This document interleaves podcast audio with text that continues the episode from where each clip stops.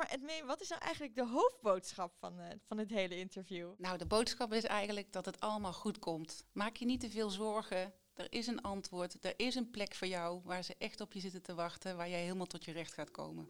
Welkom bij Koffiecode Podcast. De podcast voor en door geneeskundestudenten. Waarbij wij, gewapend met een kop koffie, voor jou op pad gaan om interviews af te nemen met de leukste, interessantste en meest inspirerende artsen van Nederland. Dit is Koffieco. Hey Ko, ja wat doe je daar? Er staat een carrière voor je klaar. Maar je weet nog niet wat en waar. Een cappuccino maakt het minder zwaar. Dus zet je volumeknop omhoog. Want je luistert Koffieco en je weet het zo. Papa, papa, para, para, para.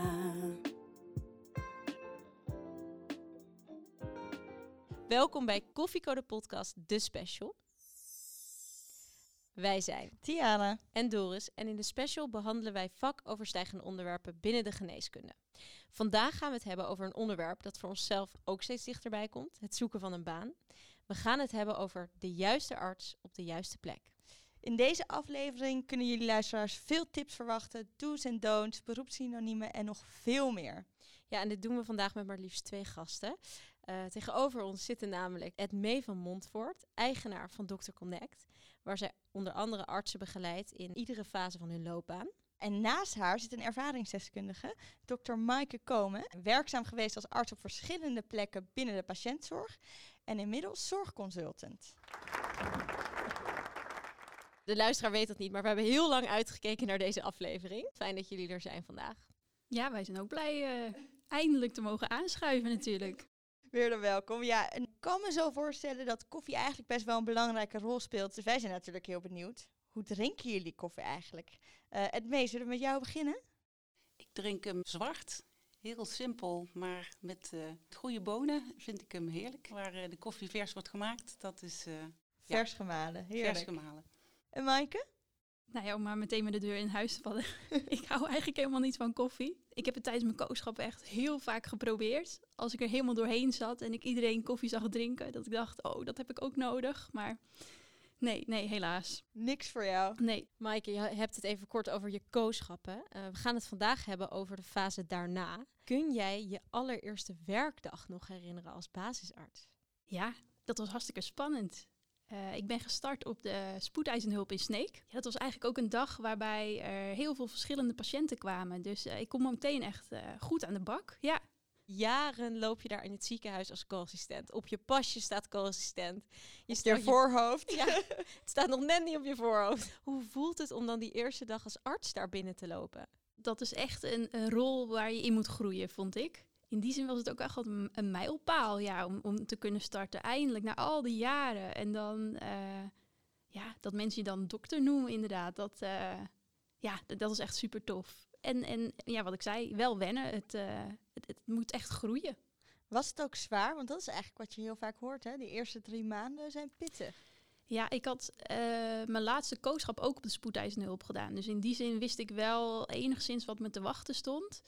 Uh, en daar was het toen zo dat je altijd startte onder supervisie. Dus altijd in een dag- of een avonddienst. Uh, en dan heb je eigenlijk altijd nog wel de mogelijkheid om even te sparren met de spoedeisende hulpartsen die op dat moment werkten. Uh, de eerste nachtdienst, dat was wel echt super spannend. Want dan ben je als arts de enige in het ziekenhuis. En dan, dan is het aan jou om iedereen in leven te houden. En, en moet je hulp in huis bellen. En het eerste kwartier, voor mijn gevoel, zien te overleven ook zelf. Ja, dat was wel heel anders. Ja, de eerste nachten, oh man, het was echt super heftig, maar ook heel leerzaam daardoor. Want dan moet je echt. Tiara en ik kijken elkaar nu aan van, oh, hoe gaan we dat ooit overleven? dat komt goed. Dat, uh, dat is een fase doen. waar je doorheen moet, inderdaad. En het is zo spannend, inderdaad. Maar uiteindelijk, ja, je hebt ook best wel een achtergrond natuurlijk. Je hebt niet voor niets al die jaren gestudeerd. Uh, maar ja, dan kom je er ook achter dat je inderdaad dus nog niet alles weet. Maar dat dat ook niet per se heel erg is. Dat, dat komt ook wel. Kun je je nog herinneren, een van die eerste nachten, een, een casus of een verhaal wat je nooit zou vergeten? Nou, uh, mijn eerste keer schouwen was bijvoorbeeld in de nacht. Uh, dus dan kom je daar aan in, in een donker kamertje en dan moet je dus iemand schouwen. Maar die ken je niet, die persoon. Dus je moet hem ook identificeren en ja, hoe, hoe ging dat ook weer schouwen? Eh, nou, dat vond ik ook best wel eng. Maar goed, dan heb je altijd de verpleegkundige of eh, je supervisor op afstand die, uh, die je daarbij helpt. Bijvoorbeeld die eerste reanimatie, ook super spannend. Ja. Wat gaat er dan door je heen? Gaan dan al die jaren van kennis vliegen door je kop? Hoe moet ik me dat voor me zien? Nou, mijn eerste reanimatie, jeetje. Um, dat was ook in de nacht. Ja, dat was net het moment dat ik dacht, oké, nu heb ik alles onder controle. Ik kan zelf ook even gaan slapen, want dat was daar wel... Uh, nou ja, soms kon dat, kon je gewoon even, uh, even relaxen in ieder geval. Ik was net in slaap gevallen en toen ging dus mijn reanimatiesijn af. Nou, helemaal in paniek natuurlijk, dus ik daarheen. Uiteindelijk val je gewoon terug op het protocol waar je dan je ALS en je ATLS uh, training in hebt gevolgd. En zolang je dat volgt iedereen is, is daarmee getraind. Dus dan, dan komt het eigenlijk wel samen. In die zin, ja, het was wel heel heftig. Maar ook ondanks dat ik net wakker was geworden, daar stond met mijn haar alle kanten op. en een vouw nog in mijn wang van het kussen. Uh, ja, ga je toch aan de slag. Wist je wel waar je heen moest? Want soms als je net werkzaam bent in een ziekenhuis ja. en je krijgt zo'n oproep, dan denk je, waar is dit? Nee, uh, ik heb gevraagd of iemand met me mee wil lopen. Het zou je maar gebeuren dat je dan uh, net de verdieping te laag of, of te hoog eindigt. Of dat je eerst nog tien minuten moet zoeken. Ja, dat, uh, dat is wel een dingetje, ja. Leer de plattegrond uit je kop. Ja, voordat we daarop verder gaan, kijk ik even naast jou. En daar zit natuurlijk het mee. En zoals we je al hadden voorgesteld, uh, jij, jij werkt bij Dr. Connect. Je bent oprichter van Dr. Connect. En um, jij samen met je compagnon begeleidt eigenlijk artsen bij hun loopbaan, bij die zoektocht naar een baan. Kun jij kort uitleggen wat jullie allemaal doen? Nou, ons doel is eigenlijk om uh, artsen te coachen in hun carrière, in hun loopbaan. Met als doel de juiste arts op de juiste plek te helpen. Wij begeleiden artsen in iedere fase van hun loopbaan. Dus zowel de jonge basisarts op zoek naar zijn eerste plek, maar ook uh, artsen die een vervolgstap ambiëren. Die eerst dachten, oh, ik word uh, arts in het ziekenhuis bijvoorbeeld. En dan toch ineens beseffen, hé, hey, dit is het niet voor mij, maar wat dan? Een medisch specialiste die besluiten dat ze een ander carrièrepad willen. Of de oudere medisch specialist die zegt, nou, ik heb mijn, mijn bijdrage geleverd en ik wil nog een paar jaar iets anders doen. Dus heel breed. Echt in elke fase dus van, van eigenlijk de carrière. Wat zijn, wat zijn dingen waarmee jonge artsen bij jullie komen? Ook, ook, dat is heel breed. We spreken bijvoorbeeld artsen die heel erg op zoek zijn naar een bepaald functieprofiel in het ziekenhuis. Een heel populair functieprofiel. En dan vinden ze het heel lastig om daar een baan in te vinden, omdat er heel veel concurrentie is. Nou, wat doe je dan in de tussentijd? Daar helpen we artsen mee. Maar ook artsen die zeggen van, goh, mijn hele opleiding ben ik eigenlijk alleen maar in aanraking gekomen met het ziekenhuis. En wat kan ik eigenlijk daarbuiten vinden? Want ik weet eigenlijk helemaal niet wat er allemaal mogelijk is met mijn BIG-registratie. Dus daar helpen we ze bij. Maaike, je vertelde net dat je um, bent gestart op de SCH. En toch zitten jullie hier natuurlijk niet voor niks met z'n tweeën. Op een gegeven moment zijn jullie twee samen in contact uh, gekomen. Hoe is dat gegaan? Volgens mij heb ik jou een keer uh, een berichtje gestuurd via LinkedIn. Omdat ik voor een uh, opdrachtgever op zoek was naar een, naar een arts. Hoewel wij altijd wel artsen benaderen van we denken, hé, hey, dat zou iets voor die persoon kunnen zijn leggen we dat nooit in een eerste gesprek voor, omdat we het eerst belangrijk vinden om de arts te leren kennen. Dus ik heb eigenlijk met een vrij open vizier uh, Maaike een berichtje gestuurd. Zijn we in contact gekomen. Hieruit begrijp ik goed dat de SH was het niet voor jou, uh, Maaike. Nee, ik heb daar vier, drieënhalf, ja, bijna vier jaar met heel veel plezier gewerkt. En gaandeweg kwam ik er eigenlijk wel achter dat ik ook andere aspecten van het arts zijn ook al heel interessant vond. Uh, meer richting de beleidsmatige kant. Uh, maar ook uh, de IT hè, en de digitalisering van de zorg vond ik heel interessant. Ja, toen kwam ik er wel achter dat ik niet wilde specialiseren binnen de, de, de, ja, de conventionele specialisaties eigenlijk. en toen heb ik uiteindelijk mijn profiel op LinkedIn opengegooid. En toen, ja, toen ben ik bij Dr. Connect uitgekomen. Ja, en, mee, en dan zit uh, Maaike voor jou. Ja. Wat is het eerste wat je dan aan haar vraagt? Wie ben jij? Dat is eigenlijk de eerste vraag. Dat is best wel een moeilijke vraag. Ja. ja, het is een hele open vraag, maar wel een hele belangrijke. Want om iemand goed te kunnen begeleiden, moet je ook wel weten wie iemand is en wat iemand drijft en waar iemand blij van wordt. Uh, en dat kan alleen maar door te luisteren. Voordat jullie in contact kwamen, belandde jij dus eigenlijk in een soort van zoektocht naar wat je zei, een, een ander soort niet-conventionele specialisme. Hoe was dat om met die zoektocht bezig te zijn? Ja, klopt. Ik, ik wist heel goed wat ik niet wilde. Maar wat ik dan wel wilde, uh, dat vond ik wat lastiger te formuleren voor mezelf. En in die zin is het ook wel heel fijn als iemand je daar bij kan helpen. Tijdens je studie geneeskunde krijg je heel veel informatie over met name de specialisaties binnen het ziekenhuis en bijvoorbeeld uh, huisarts. Er zijn nog zoveel andere mogelijkheden die je kan doen, uh, waar je in ieder geval ook zelfs met een, een big registratie als arts uh, aan de slag kan, waar je gewoon eigenlijk helemaal geen weet van hebt. Ja, wat ik zei, dat is fijn als iemand je daarbij kan helpen. Dat iemand anders je die inzichten brengt eigenlijk. Daar gaat het om. Dat ehm, ja, soms is het echt gewoon een eye-opener. Dat iemand je daar een beetje een zetje in kan geven, als het ware. En je ook kan wijzen op, op mogelijkheden waarvan je natuurlijk dus helemaal het bestaan niet af weet. Edmee, kun je eens wat voorbeelden noemen? Wat zijn mogelijkheden voor jonge artsen die ook hetzelfde eigenlijk voelen als Maaike? Uh, van misschien is het ziekenhuis of de conventionele weg niet de weg voor mij. In feite is er een, uh, een heel breed scala aan mogelijkheden buiten het ziekenhuis. Een heel aantal kennen jullie denk ik wel, als, uh, ook als co-assistent. De bedrijfsgeneeskunde, de verzekeringsgeneeskunde, eigenlijk de sociale geneeskunde in de brede zin. De psychiatrie, de ouderengeneeskunde, medische advisering. Er zijn jeugdgezondheidszorg, er zijn van allerlei opties. Het is met name belangrijk om erachter te komen wat je leuk vindt in je werk, zonder dat je daar per se meteen een functie aan hoeft te hangen. op het moment dat je, dat je zegt, nou, ik, ik, ik werk graag met, met kinderen, uh, kun je zeggen, nou, aan Jos kindergeneeskunde is, is het voor mij. Maar als je binnen de klinische setting geen plek vindt, of je vindt het te klinisch, nou, dan zijn er ook nog mogelijkheden daarbuiten. Denk aan uh, kinder- en jeugdpsychiatrie, denk aan jeugdgezondheidszorg dan werk je wel met de doelgroep die je aanspreekt, maar in een, gewoon in een andere setting. Dus eigenlijk moet je bij jezelf te raden gaan van wat zijn de aspecten in mijn werk die ik, die ik leuk vind. Of dus eigenlijk wie ben ik? Ja. De eerste vraag. En ook van waarom, waarom ben ik dokter geworden? En hoe kom je daar nou achter? Ja, het zijn echt levens, grote levensvragen. Als je het nou nog niet helemaal weet, wat moet je dan doen? Hebben jullie dan ook een soort van tussenoplossingen om daarachter te komen? Ja, vaak is het zo dat als je niet goed weet wat je wilt, dat we gaan, ja, wij noemen dat trechteren. Dus dan ga je eerst grote vragen stellen. Wil je als arts behandelen of wil je liever als arts begeleiden? Wil je wel patiëntcontact, wil je geen patiëntcontact? Dat zijn best al grote vragen, dat op het moment dat je daar antwoord op kan geven, dan valt er gewoon al een gedeelte af. En soms moet je eerst weten wat je niet wil, om erachter te komen wat je wel wilt.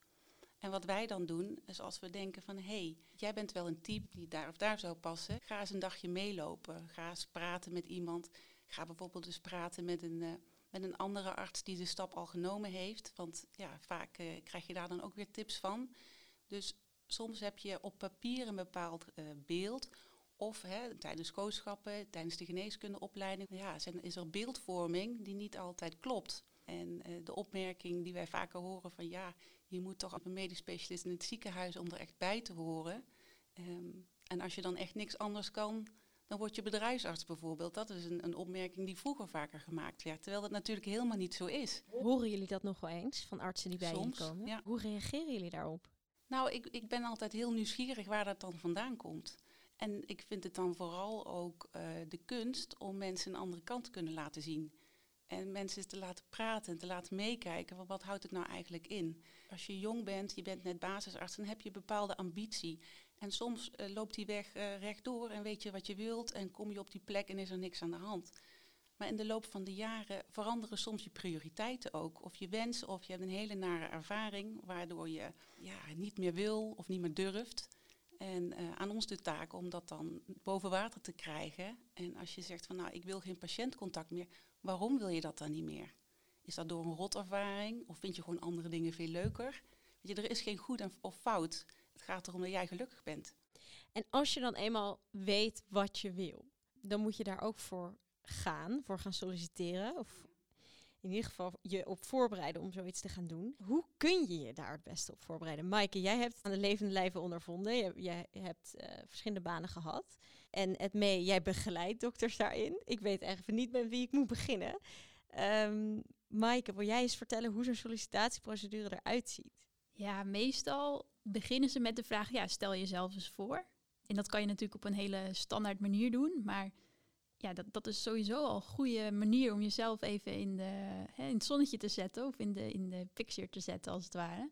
En tot nu toe, de meest standaard vragen komen altijd al voorbij. Hè? Waar ben je goed in? Wat vind je leuk? Waarom solliciteer je hier? Um, waar wil je uh, in doorgroeien? Wat zijn je ambities? Daar kan je natuurlijk wel goed op voorbereiden. Hoe heb jij dat gedaan? Ging je echt met een vriend of vriendin zitten en het uh, hardop zeggen? Uh, nee, dat heb ik niet gedaan. Maar ik ben wel echt op internet gaan kijken naar uh, wat, wat zijn eigenlijk standaard sollicitatievragen. En daar heb ik wel in hoofdlijnen in ieder geval voor mezelf een, een, een soort antwoord voor uitgewerkt. Niet zozeer dat het echt een, uh, een toneelstukje zou worden, maar dat ik wel in ieder geval, nou zeg voor 80% van de vragen die gesteld worden, in ieder geval een goed antwoord had. Uh, en dat maakt het wel voor mezelf ook een stuk relaxter uh, tijdens zo'n gesprek. Was het niet angstaanjagend om daar te zitten en zo'n sollicitatie te doen? Ja, ik, vond het, ik vind het altijd wel leuk. Ja, als het gewoon niet klikt, dan is het waarschijnlijk ook de baan niet voor jou. En als het gewoon een leuk gesprek is en je bent jezelf, uh, ja, mijn ervaring is tot nu toe dat het dan altijd wel, wel goed komt. En mee, wat krijg jij terug van de artsen die gaan solliciteren? Hoe zij dat ervaren? Het is, het is belangrijk om je in zoverre goed voor te bereiden dat je, dat je weet naar welke organisatie je toe gaat. Dat je je daarop inleest. Hè, dat, je, dat je begrijpt voor welke functie je gaat, uh, gaat solliciteren. Je krijgt altijd de vraag van noem eens een voorbeeld waar jij uh, een stressvolle situatie waarin je moest handelen. Of noem eens een voorbeeld waar het misging. Wat, wat heb je te leren? Dat zijn dingen die je allemaal kunt voorbereiden. De tip die ik ook wel eens geef aan, aan artsen die, um, die ons bellen. Die zeggen, oh, ik ambieer een plek binnen de dermatologie bijvoorbeeld. En dat is ontzettend lastig natuurlijk, want dat is een heel populair specialisme. Als je dan een, een vacature ziet, of je wil bij een, hè, een, een, specifiek ziekenhuis solliciteren, bel gewoon. En vraag is aan de afdeling, wat zoeken jullie eigenlijk in een dokter? Als ik nou ga solliciteren, wat wil je dan terugzien in mijn brief? Hoe kan ik me het beste daarop voorbereiden? Dat mag je echt gewoon doen. Je hoeft niet alleen maar af te wachten, maar je mag best proactief ook, ook zijn in je sollicitatie. En dan kun je refereren naar een telefoongesprek en dan onthouden ze je ook. Een beetje het heft in eigen handen nemen dus. En um, is het belangrijk om je cv helemaal op orde te hebben? En hoe maak je je cv op orde? Ja, zeker. Het is uh, belangrijk om je cv uh, up-to-date uh, te hebben. We zien steeds vaker dat, dat, er ook een foto op het cv zit. En dat is eigenlijk best wel prettig, want het geeft toch een, een, een beeld. Het hoeft echt niet alle onderzoeken die je ooit gedaan hebt te vermelden. Het hoeft echt geen, geen boekwerk te zijn van, van tien kantjes. Maar de meest relevante werkplekken of kooschappen die je hebt gedaan, die zou ik erop vermelden. En vaak een kort profiel, wie je bent. Leuk om wat persoonlijke informatie ook erop te Ja. doen. Ja, over dat cv gesproken. Je zegt, je hoeft niet alle artikelen die je ooit hebt geschreven erop te zetten. Maar dat is wel natuurlijk een van de dingen waar we als geneeskundestudenten jong mee bezig zijn, is uh, cv-beelding. Juist om dat cv zo mooi mogelijk te maken. Hoe zien jij dat eigenlijk bij de artsen die komen? Hebben ze daar veel stress over, over het cv-beelding? Um, ja, in, in, in sommige gevallen wel. En, en, dan ja, kom ik toch weer terug op die klinische banen, uh, die heel gewild zijn, uh, waar veel concurrentie is. Ja, dan hoor je ook wel de opmerking van ja, eigenlijk moet je vanaf je twaalfde al bezig zijn met onderzoek doen. Wil je daartussen komen? En, en die stress, uh, maar ook die frustratie, die is, wel, uh, die is wel groot. En dat is ook wel moeilijk soms om te zien, omdat je jonge artsen zijn zo gefocust, ja, dat je soms vergeet waarom je het ook alweer wilde. Dan ben je zo met dat einddoel bezig dat je jezelf vergeet af te vragen, word ik hier nou echt blij van? Maar als geneeskundestudent en als, als arts zit je echt in een trein. En die, die trein die raast maar door. Maar eigenlijk moet je bij jezelf te raden gaan van waarom wilde ik dit ook alweer? En heb je tips om, om daar wat meer bij stil te staan? Ja, dat is eigenlijk de tijd nemen om dat te doen. Om niet jezelf te vergeten. Ja, je zit inderdaad in een trein en op een gegeven moment als je aan de slag gaat, zijn je patiënten natuurlijk je focus. En dan vergeet je naar jezelf te kijken en jezelf oprecht af te vragen van hé, hey, ben ik hier nou nog gelukkig? Wil ik dit wel? Of doe ik dit voor de buitenwereld? Of doe ik dit omdat ik van mezelf niet vind dat ik mag stoppen of dat ik eigenlijk iets anders zou willen? Die vragen mag je jezelf uh, echt wel continu uh, stellen. En ja, je moet gewoon goed voor jezelf zorgen om, om het werk ook vol te kunnen houden. Want het is gewoon een hele stressvolle baan en carrière. En je doet het niet als het goed is voor een paar jaar. Je doet het uh, ja, voor de rest van je leven. Of in ieder geval tot het einde van je carrière. Ja, ik herken dat ook wel heel erg. In het begin had ik echt een idee oh, de spoedeisende hulp, dat, dat is wat het is. Dat heb ik een hele tijd van de daken geschreeuwd. Hè. Ik word spoedeisende hulparts, want dit is het. Gaandeweg, toen ik echt bij mezelf te raden ging van wat, wat vind ik nu leuk en waar ben ik nu goed in, dat ik daar steeds verder van, van afweek. Ja, dus wat dat betreft is dat ook zeker een waardevolle tip. Kijk echt goed bij jezelf. Waar, eh, waar, waar, word je blij van? En waar ben je goed in? En niet zozeer echt om, hè, omdat je bijvoorbeeld in jaar één dacht... oh, ik vind cardiologie echt een, een heel leuk blok. Ik word cardioloog. Ja, blijf denk ik uh, daarin gewoon een open blik houden. Er zijn nog veel meer dingen dan je eerste gevoel je heeft, je, je heeft ingegeven. En hoe merkte jij dat dan aan jezelf, Maaike? Dat je toch bij die spoedeisende hulp ja, misschien niet op je plek was? Het kost me steeds meer moeite om uh, in patiënten in te leven. Ik betrapte me op een gegeven moment er zelfs op dat ik dacht... ja, dit is al de honderdste keer dat ik iemand uitleg... hoe, hoe het zit met het paracetamol innemen... en uh, waar die op moet letten als er een gips omheen gaat... Uh, en wanneer die dan aan de bel moet trekken. Ja, dat voelde op een gegeven moment voor mij... alsof ik echt een bandje aan het afspelen was ja, dat, dat was wel een van de eerste signalen dat ik dacht, hm, misschien ben ik dan niet op, op de juiste plek meer. En toen ben je eigenlijk samen met Dr. Connect op zoek gegaan. Ja. En ben je er nu wel achter wat jouw juiste plek is? Ja, ja zeker. Um, nou, via Dr. Connect ben ik eerst bij de uh, Nederlandse Transplantatiestichting uh, terechtgekomen. Daar heb ik vier jaar gewerkt. Uh, in eerste instantie als arts in de donorscreening super interessant. En het had ook uh, een, een, grotere beleidsmatige component. Dus in die zin was ik ook nog zeker bezig met mijn vak als arts. Maar ook het opstellen van protocollen, training, het begeleiden van vrijwilligers bijvoorbeeld. nou ja, noem maar op, heel veel verschillende dingen. En gaandeweg ben ik me steeds meer bezig gaan houden met de ICT, de digitale aanpassingen die nodig waren voor de implementatie van de nieuwe donorwet. En de uitrol van eigenlijk het, het, EPD voor de orgaandonoren. Uh, daar ben ik de product owner van, uh, van geweest. Ja, en toen had ik eigenlijk de smaak wel te pakken. En dat was echt het moment dat ik dacht, ja, dit is echt de plek waar ik wil, uh, wil blijven werken. En dat is dus echt op het raakvlak tussen de zorg en de IT. Ehm, ja, en ik denk ook gaandeweg in de loop der jaren veranderde mijn beeld wat ik had over mijn vak als arts en mijn werk als arts. Um, en dat had ik denk ik niet bijvoorbeeld in de eerste twee jaar al kunnen voorzien. Um, ja, naarmate ik ouder werd, uh, veranderden mijn prioriteiten ook. In eerste instantie was ik echt alleen maar aan het werk en dat vond ik helemaal prima. Um, ja, nu heb ik bijvoorbeeld een dochter van 2,5, waarvan ik het ook heerlijk vind dat ik nu vier dagen in de week kan werken en, en echt één dag helemaal aan haar kan uh, besteden, bijvoorbeeld. Nou, en als aanvulling uh, daarop ook, zonder die ervaring die je hebt uh, opgedaan op de spoedeisende hulp, was je waarschijnlijk ook niet bij de Nederlandse Transplantatiestichting aangenomen. Want juist die klinische werkervaring ja, was gewoon een must. Ja, zeker. En ook, ik, ik, ik heb bijvoorbeeld ook een paar maanden bij de uh, bedrijfsgeneeskunde heb ik gewerkt. Ja, dat paste gewoon helemaal niet bij mij. Maar juist doordat ik dat wel heb geprobeerd, kwam ik er heel goed achter wat ik nou wel belangrijk vond in, in mijn werk en, en wat ik dus niet wilde. Dat was dus absoluut niet wat ik wilde. Uh, maar daardoor heb ik wel heel veel over mezelf geleerd, bijvoorbeeld. Dus ik denk ook, ook als je twijfelt, probeer het gewoon. Want het, het, hoeft niet per se helemaal perfect te zijn direct. Ik denk juist, als ik nu terugkijk, heb ik dus het meeste geleerd in zo'n hele korte tijd op, op een moment dat ik daar dus niet op mijn plek was. Dus ook daar moet je dan geen spijt van hebben, denk ik. Uh, want juist dat brengt je weer een stap dichterbij uh, bij hetgeen wat je wel wil. Eigenlijk wat je nu zegt van, het hoeft niet in één keer perfect te zijn. Hoort toch dat geneeskundestudenten vaak toch wel heel erg lijden aan perfectionisme. En wel willen dat het in één keer perfect is. Hoe zie jij dat, Ed, mee? Ja, je kunt eigenlijk geen foute keuze maken. Je moet gewoon ergens beginnen. En ik weet nog, nou, ik ben geen arts, maar ik weet niet, nog toen ik net klaar was uh, met studeren en aan het solliciteren was uh, voor mijn eerste baan, dat iemand tegen mij gezegd heeft, de eerste baan kiest jou en daarna heb je eigen keuzes. En zo is het soms ook een beetje. Soms moet je ergens die eerste stap maken, die kans krijgen. En iedere werkervaring die je opdoet, zeker als jonge basisarts, is waardevol. Want je hebt nog zoveel te leren. Het begint natuurlijk pas op het moment ja, dat je zelf uh, eindverantwoordelijk bent. De eerste baan kies jou. Dat vind ik wel een hele leuke. Wat zeg je tegen artsen die het echt niet weten waar ze moeten beginnen? Je moet beginnen bij het begin. En als je het echt niet weet, begin dan breed. Kies dan geen superspecialisme, maar uh, kies een basis waar je daarna nog alle kanten mee op, op, kunt. Ik kan me voorstellen dat er ook artsen bij jullie komen die bijvoorbeeld uh, niet zijn aangenomen voor een bepaalde baan. En, en een vervangende baan zoeken die nou ja, wel raakvlak heeft waar ze in geïnteresseerd zijn. En je vertelde ons al eerder iets over beroepssynoniemen.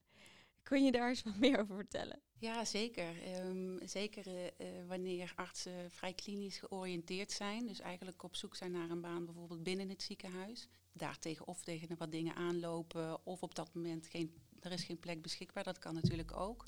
Ehm, dan kun je bijvoorbeeld denken, hè, als iemand zegt van nou ik vind de interne geneeskunde heel interessant. Dat je buiten het ziekenhuis dus gaat kijken bijvoorbeeld maar naar, uh, naar de oudere geneeskunde. Daar kom je heel veel um, gelijksoortige ziektebeelden tegen wat mij opvalt is in mijn hoofd, is in de, tijdens de geneeskundestudie maak je één keuze en dat is het. En nu hoor ik eigenlijk van jullie al, kijk Maaike, jij bent al geswitcht. En ik hoor van jou nu ook dat er meerdere artsen komen die ook wel vaker switchen. Ik vraag me dan af, is, kan dat ook nadelig voor, voor je uitpakken? Ja, zeker. Het is niet uh, natuurlijk alleen maar uh, positief.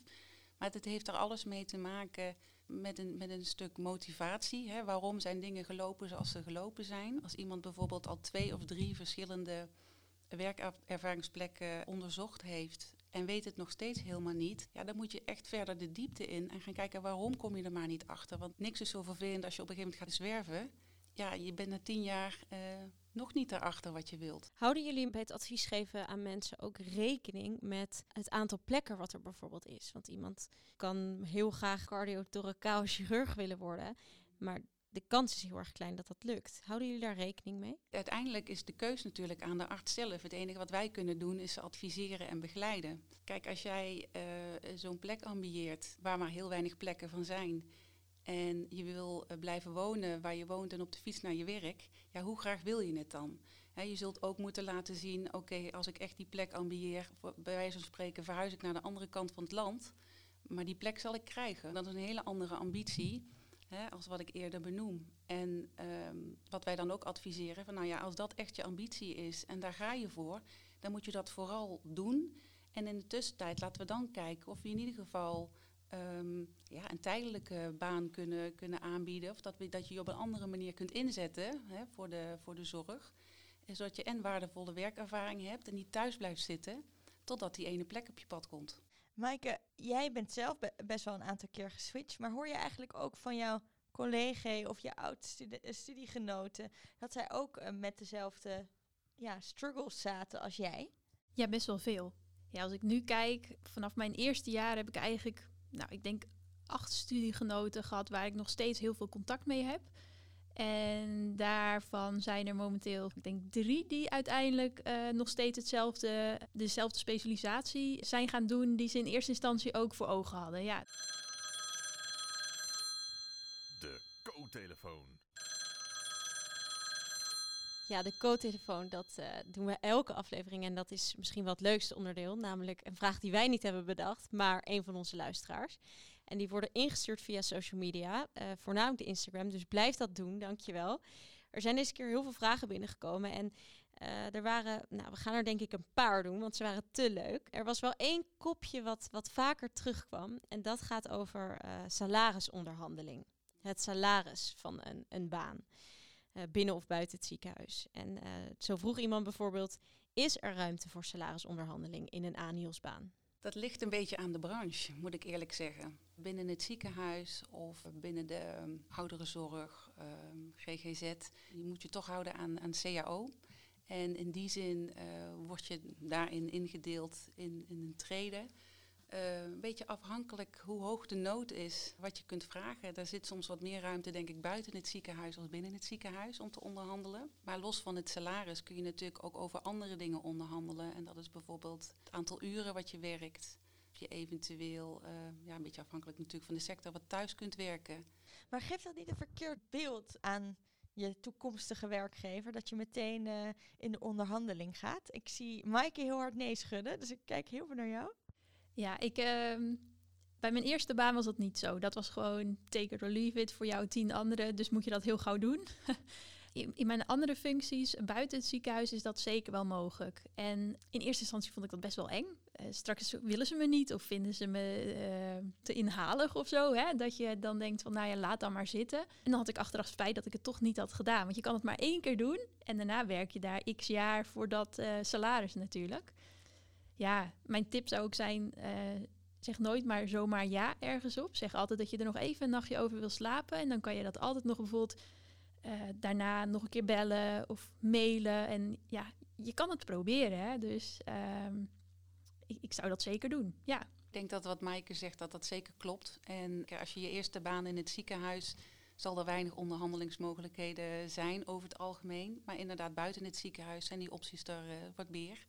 En als je wat meer richting de sociale geneeskunde zou uh, opteren, bijvoorbeeld richting de bedrijfsgeneeskunde, verzekeringsgeneeskunde, ja, daar zit op, uh, voor het algemeen nog weer wat meer ruimte.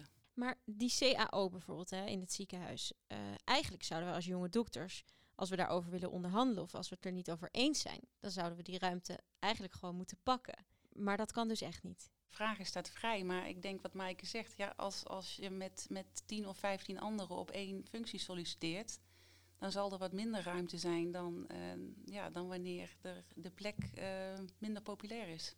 Er was nog één hele gekke vraag. Mag ik die uh, ook stellen van de co-telefoon? Uh, ja, die kan ik niet achterwege laten. Iemand die vroeg zich af: Is het aanbevolen om je beter voor te doen op je sollicitatiegesprek? Ik zie jullie allebei lachen. Nou, het lijkt me niet, uh, lijkt me niet verstandig. Ik denk, je mag jezelf best presenteren. Daar is niks mis mee. Maar als je jezelf anders voordoet dan dat je bent, dan loop je jezelf vast op het moment dat je aan de slag gaat. En ik denk dat het sterker is om ook je kwetsbare kant te laten zien. Dat je ook aangeeft wat je, wat je wil leren, waar je zelf tegenaan loopt, uh, waar je hoopt ook hulp bij te krijgen. En, en aan de andere kant wat je meebrengt en hoe je je zult inzetten, dat dat sterker overkomt dan dat je doet alsof je alles al weet. Ja, ben ik mee eens. Ik heb ook nu, sta ik ook wel eens aan de andere kant. Hè, dus dat er sollicitaties zijn die ik bij mensen afneem. Ik vind het altijd fijner als iemand zich gewoon daarin uh, realistisch opstelt. En het is helemaal niet erg dat je zegt, ja, dit moet ik nog leren, maar dat lijkt me super interessant. En daar ga ik ook heel veel tijd aan besteden om dat uh, onder de knie te krijgen. Um, en dat is inderdaad beter dan dat je jezelf overbluft en daarna uh, ja, door de mand valt. Zijn er echt absolute don'ts, als we het over do's en don'ts hebben, waarvan je denkt, nou dat zag ik voorbij komen, dat zou ik niet aanraden tijdens je sollicitatiegesprek?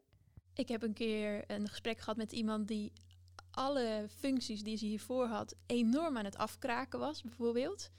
Um, ja, dat zegt waarschijnlijk ook iets over de persoon die dan nooit op haar plek heeft gezeten. En um, ik zou ook niet als werkgever willen dat zij zo over mij zou praten als ze daarna weer ergens anders heen ging. Hè, dus het, het is goed om te motiveren waarom je ergens niet op je plek was. Maar hou het wel respectvol, denk ik. Edmee, heb jij ook uh, absolute don'ts voor die, voor die sollicitatieprocedure? Nou, ik heb wel eens uh, ook wel meegemaakt dat iemand uh, op gesprek kwam uh, en volgens mij drie dagen niet gedoucht had. Misschien is dat een overbodige tip, maar uh, ja, weet je, verzorg jezelf goed. Uh, ik heb er ook nog één. Ja, stel altijd een vraag. Aan het eind sluiten ze eigenlijk al standaard een sollicitatiegesprek af met... en heb jij nog vragen? Um, het is echt nat dan om dan te zeggen... nee hoor, bedankt. en ik hoor het wel. juist dan kun je je interesse ook tonen. En, en hè, bereid die vraag ook vooral goed door... Uh, want dat zijn ook juist de momenten om misschien nog iets over jezelf, uh, nou ja, niet zozeer te vertellen, maar om, om je interesses duidelijk te maken en om te laten zien hoe graag je het wil. En je kan goed laten zien daarmee dat je je hebt, goed hebt voorbereid op het gesprek en je hebt ingelezen op de organisatie waar je heel graag wil werken. Dus doe dat vooral. Hè. Het hoeft geen vragenvuur van een half uur te zijn, maar twee of drie vragen zeker doen. Ja, ja je mag ook vragen hoe zij het gesprek ervaren hebben met jou. Als je, als je zelf een heel fijn uh, gesprek hebt gehad en je hebt er een goed gevoel over, dat, je, dat mag je best uitspreken. Dat je zegt, goh, ik vond het een hartstikke leuk gesprek en uh, ik hoop dat dat wederzijds is, dat, dat, dat jullie het ook als prettig ervaren hebben. Het werkveld van een jonge basisarts is ook gewoon heel erg breed. En er is schaarste voor opleidingsplekken. En er is een overschot aan jonge klaren komen er niet heel veel artsen bij jullie aankloppen met een warhoofd aan de hoge druk die je ervaart als jonge arts? Kijk, heel veel artsen uh, die, die weten natuurlijk goed wat ze willen en die, en die hebben een carrière die, die loopt. Uh, die zien we over het algemeen ook niet natuurlijk, want uh, die hebben geen hulp nodig. Maar ja, het is inderdaad zo dat we heel veel artsen spreken die, die wel die hulp kunnen gebruiken. Het moeilijke vind ik vaak als mensen echt een bepaald beeld in hun hoofd hebben en dat lijkt niet te lukken. Je bent bijvoorbeeld geneeskunde gaan studeren met het idee, ik word orthopedisch chirurg of ik word dermatoloog en die plekken zijn er niet. Dan moet je soms ook rouwen en, en echt afscheid nemen van, van die wens en van dat beeld wat je had, om ook weer blij te kunnen zijn met iets nieuws. En dat is best ingewikkeld. Helpen jullie ze daar ook mee? Ja, wij bieden dan ook echt bepaalde coachingstrajecten aan. Ja, om mensen ook in te leren zien dat er meer is dan alleen maar dat beeld. En dat je op andere manieren ook weer je, je geluk en je plezier kunt halen. Alleen je moet er wel voor openstaan. En gelukkig zijn die, uh, die mogelijkheden er ook. En niet alleen door ons, maar in die zin is er best veel aanbod uh, en steeds meer ook. Hè, mensen die, die artsen coachen of begeleiden in hun loopbaan. En dat is ook maar goed ook, want als arts word je heel erg opgeleid om voor anderen te zorgen, maar vooral niet voor jezelf. En daar begint het eigenlijk wel.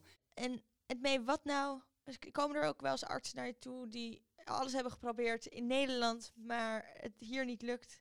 Kunnen ze dan ook naar het buitenland grijpen of hoe zit dat? Uh, ook daar zijn uh, zeker uh, mogelijkheden. Ehm, ja, het buitenland, het onderwerp is eigenlijk een aflevering op zichzelf, want daar kun je heel veel over vertellen. Ik denk dat de meeste co-assistenten en jonge artsen ook wel het bestaan weten natuurlijk van de mogelijkheden op de Antillen. En daar kun je vaak voor een half jaar of, of een jaar echt wel een mooie werkervaring opdoen.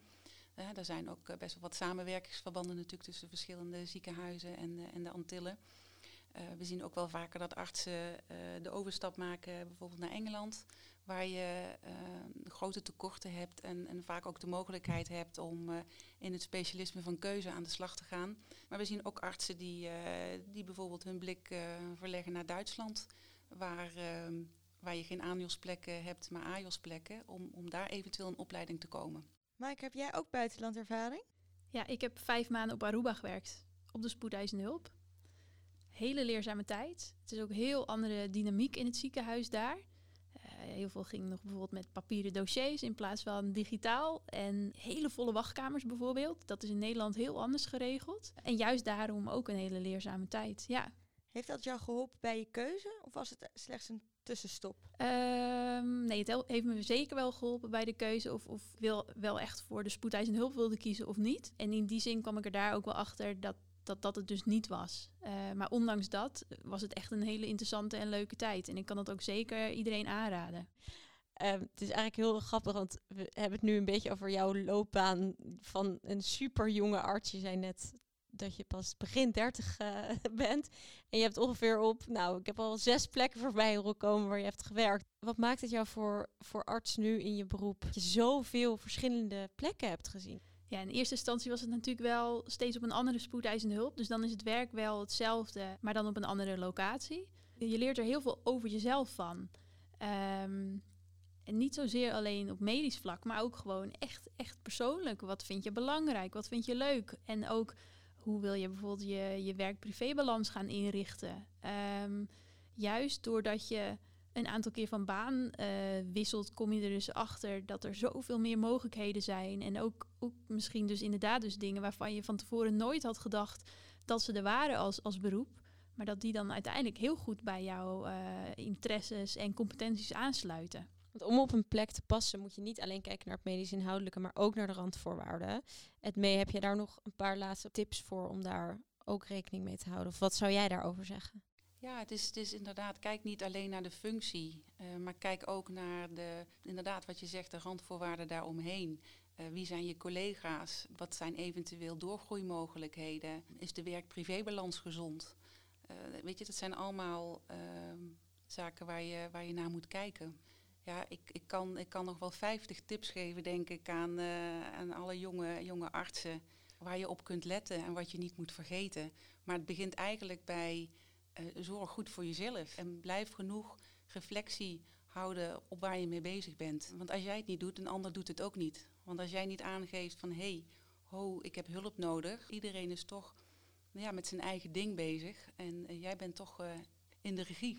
Over je eigen leven en je eigen baan. Ja. Heb mee, jij en jouw compagnon Claudia zijn allebei geen artsen, maar jullie werken zo hard voor de zorg. Waarom hebben jullie, of waarom in jouw geval heb jij je hart zo verloren aan deze sector? Mijn, mijn vader is arts en, en mijn moeder uh, was psychotherapeut. Dus ik kom wel uit een, uit een zorgomgeving. Uh, ik ben uh, ooit per toeval gerold in de, in de begeleiding en bemiddeling van, van zorgprofessionals en uiteindelijk van artsen. Ik heb het gevoel dat, dat we met, met Dr. Connect en het werk wat we doen echt bijdragen, maatschappelijk ook, aan de zorg. We proberen echt ook mensen te behouden voor de zorg. En ja, de juiste arts op de juiste plek, dat maakt gewoon het verschil. En uh, het is heel dankbaar om daaraan bij te kunnen dragen. Dan gaan we naar richting het einde van deze podcast. En eigenlijk eindigen we altijd met een tip. Er zijn ontzettend veel tips al voorbij gekomen. Um, Maaike, had jij nog een tip voor onze jonge luisteraars uh, die ze mee kunnen nemen bij de zoektocht naar een baan? Ja, het is denk ik net al een beetje te sprake gekomen, maar kijk dus niet zozeer alleen maar naar het specialisme waarvan je denkt uh, dat het best bij je past, maar kijk ook echt naar competenties? Waar ben je goed in? Uh, wat vind je leuk om te doen? En een collega gaf mij laatst als tip mee, uh, wat, wat vond je als kind leuk om te doen? Omdat dat is zo'n diep geworteld iets. Dat, dat vind je waarschijnlijk als volwassene ook nog steeds leuk. En dat was ook op het moment hè, dat je je nog niet door andere mensen liet beïnvloeden. En dat was echt heel puur en oprecht. Ga dat zelf bij jezelf eens na. Wat, wat vind ik leuk? Waar ben ik goed in? En uh, waar, waar word ik vooral dus echt heel blij van? Als je daarnaar luistert en als je dat van jezelf goed weet, dat je vanzelf ook wel op de juiste plek terechtkomt. Hele goede tip. App mee, wat is jouw tip voor de jonge dokters? Ja, nou ik vind Maaike dat tip uh, een hele goede. Uh, want zo is het inderdaad. Uh, eigenlijk zou ik willen zeggen, gewoon doen. Je moet gewoon starten.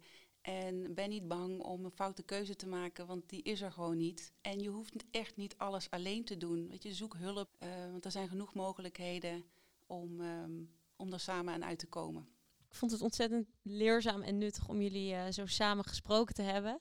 Uh, Mike, heel erg bedankt dat jij het perspectief als, als jonge, toch nog wel jonge nou, dokter wilde geven. En mee, heel erg bedankt dat jij de overview wilde geven vanuit iemand die zoveel dokters spreekt over dit onderwerp. Graag gedaan. Heel leuk om te doen. Ja, vond ik ook. Graag gedaan. Ja, en lieve luisteraars, jullie natuurlijk ook bedankt voor het luisteren. Elke week hebben wij weer een, een nieuwe aflevering online staan. En luister hem en volg ons op onze sociale kanalen. En zo ben je op de hoogte van alle nieuwe afleveringen.